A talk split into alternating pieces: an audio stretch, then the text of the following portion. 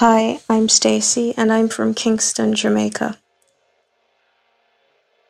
When I started working on this journal entry, Jamaica had reported 65 confirmed cases and two deaths. In a matter of days, we have since jumped to 196 confirmed cases and five deaths, despite the government working assiduously to control the spread. When we were at about 20 cases, the government ordered that there should be no public gathering of more than 10 persons. Prime Minister ordered the closure of bars and other entertainment establishments.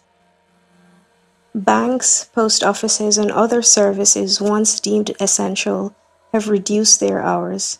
Customers' hands are sanitized before entering and leaving every establishment. Surprisingly, the general public is adhering. Still, there is a fear that looms. People are even afraid to cough or sneeze in public. Schools have been closed since March 13th, with some classes moving online. I was actually looking forward to completing my first year of grad school at the end of April, but I am now dealing with the disappointment of the semester being extended, since for us, classes didn't resume until April 14th. My sister and I run a family restaurant.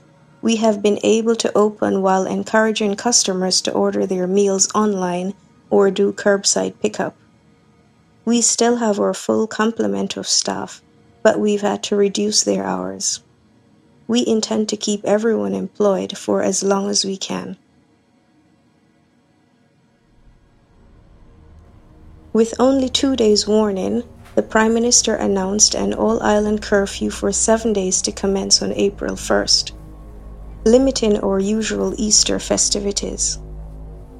As I drove to the restaurant, I noticed the long lines meandering into the streets.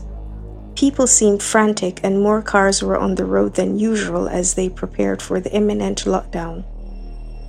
On the first night of the curfew, as I drove home from work, the streets were inundated with police and sirens blaring everywhere. People were speeding to ensure that they get home before 8 p.m. Following the rapid increase in cases, the government sanctioned a complete lockdown of an entire parish on April 15th with little warning. Persons living in that section of the island are only permitted outside on Wednesdays and Saturdays during specific hours to purchase basic necessities. In all of this, there seems to be some amount of tranquility with less traffic on the road and less people out in general.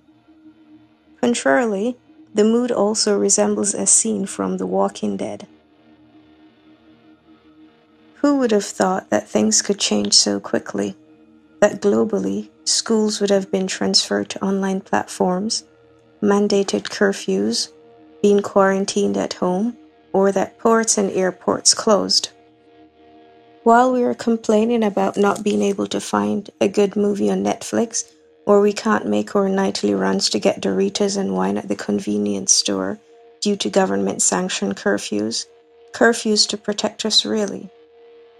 But we still have comfortable homes, comfortable beds, internet, and a fridge full of treats to satiate our gluttony. We must be mindful that there are people who are homeless, who have no homes to be quarantined in, no running water to wash away the germs, or sanitizers to kill the virus. Social distancing is a privilege. Most of the ways to ward off COVID 19 are only accessible to the rich. We have become ignorant of death, and now death is making its presence felt globally. I do believe there are more pandemics to come, more natural disasters, just side effects of globalization, really. We have to change how we do things from governments to the individual. We have to refresh our thinking to move forward in this post corona world. It's a time to renew relationships with self and with those closest to us cultivate compassion in our communities, and reset our moral compasses amid practicing social distancing. Is nature punishing us because we have turned a blind eye to the suffering of others or the destruction of the environment? or just a nudge to remind us of our ephemeral time here on this planet.